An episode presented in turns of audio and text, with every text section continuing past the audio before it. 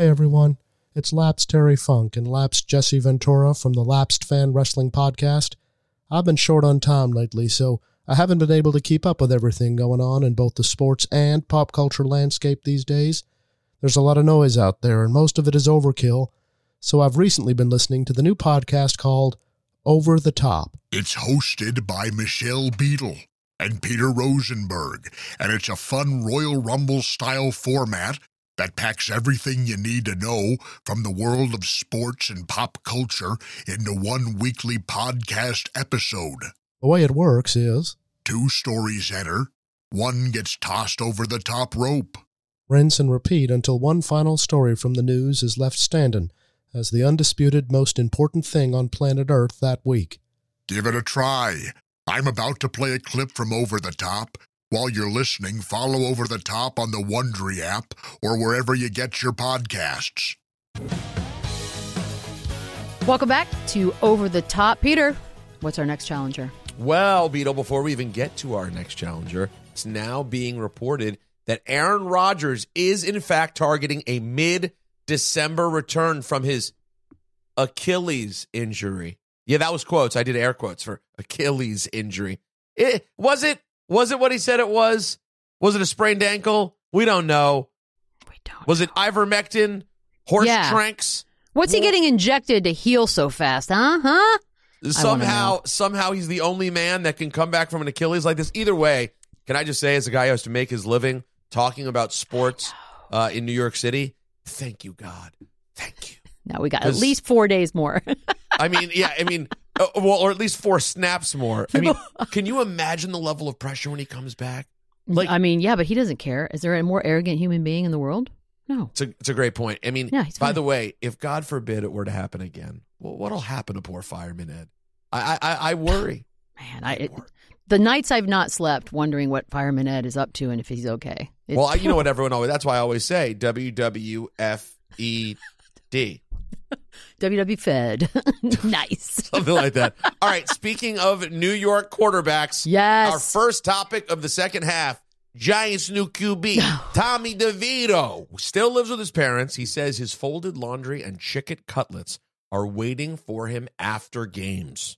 Do we continue discussing the sexiest man on earth, Jason Kelce, or do, move, do we move on to Tommy friggin' DeVito? Oh, the irony here is delicious. Uh, a man considered sexy and a mama's boy.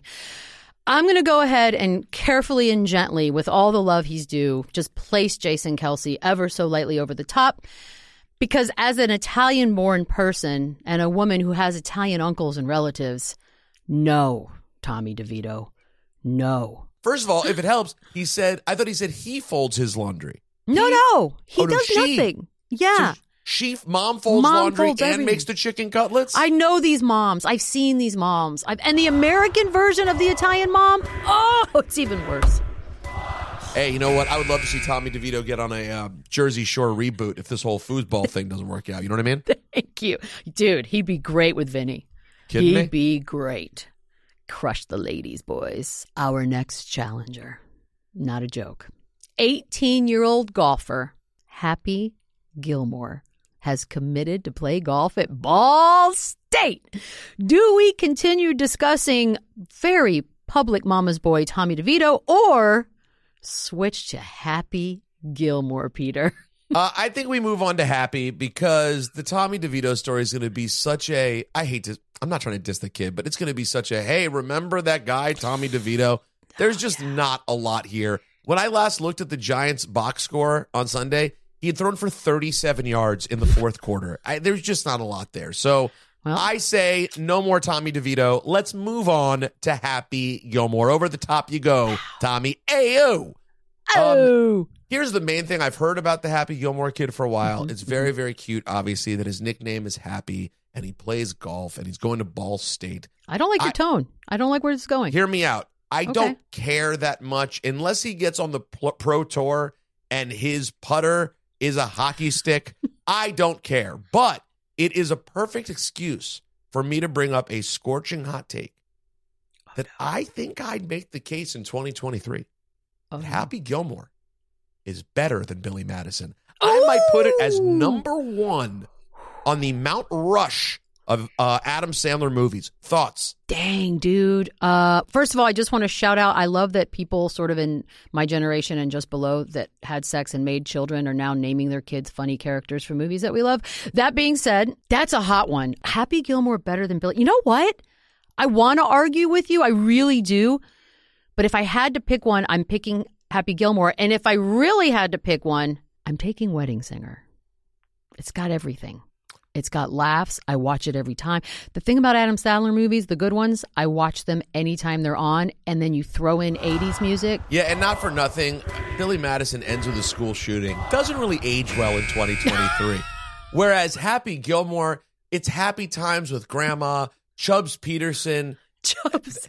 Happy gets to beat up the alligator who took Chubb's hand. Oh no. I'm, I'm always down for that.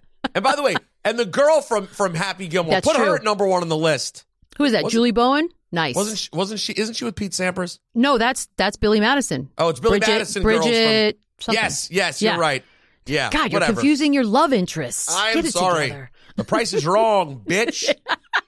I can't. Can you oh. believe that happened? By the way. Anyways, God, all right. part two. Okay, who is up next to take on Happy Gilmore? Oh, that's Jake Paul's music. Mm. Jake Paul's next opponent will be pro boxer Andre August. Do we continue discussing the greatness that is Happy Gilmore, both the Ball State golfer and the film, or to move on to Jake Paul? I'm not. I'm no. We're not.